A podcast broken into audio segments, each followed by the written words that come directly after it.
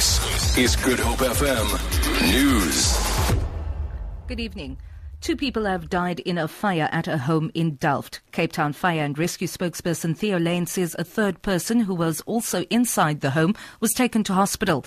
Lane says the cause of the fire is unknown. We responded to Crabapple Street in Delft, where we had a house that had burnt. One woman and one man died as a result of injuries sustained in the fire. And one adult female was removed by ambulance to hospital with minor burns and smoke inhalation. The incident was handed over to the South African Police Services for further investigation.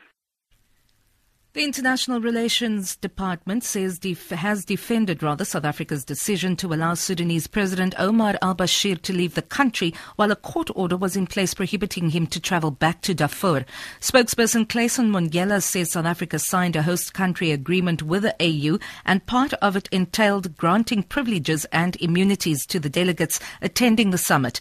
On Monday, the High Court in Pretoria gave the South African government 7 days in which to furnish it with reasons on how al-Bashir left the country. Al-Bashir is wanted by the International Criminal Court for genocide, war crimes and human rights violations in Darfur. Monyela explains. Technically, we were merely providing a venue, but this is an African Union summit.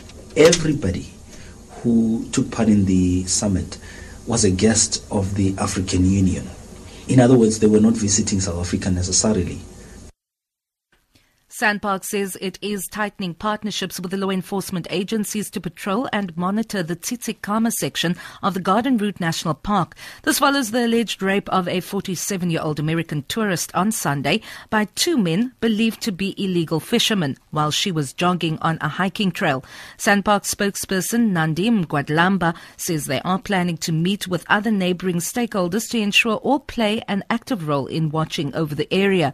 She says the two suspects, aged 25 and 26, appeared in the Storms River Magistrates Court this morning.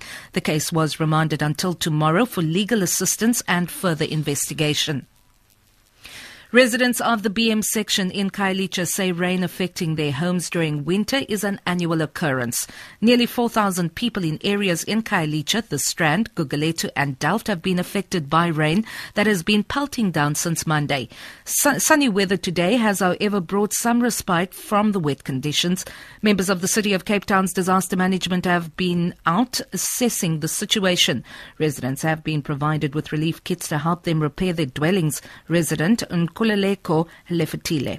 No, I try put sand, I try put everything, but always water is coming up. You see. Always you walk on the water full time. The rand is trading at 12 rand 42 to the dollar, 19 rand 55 to pound sterling, 14 rand 1 to the euro. Gold is trading at $1,178 an ounce. The price of Brent crude oil is at $64.95 a barrel. For Good Hope FM News, I'm Vanya Kluter-Collison.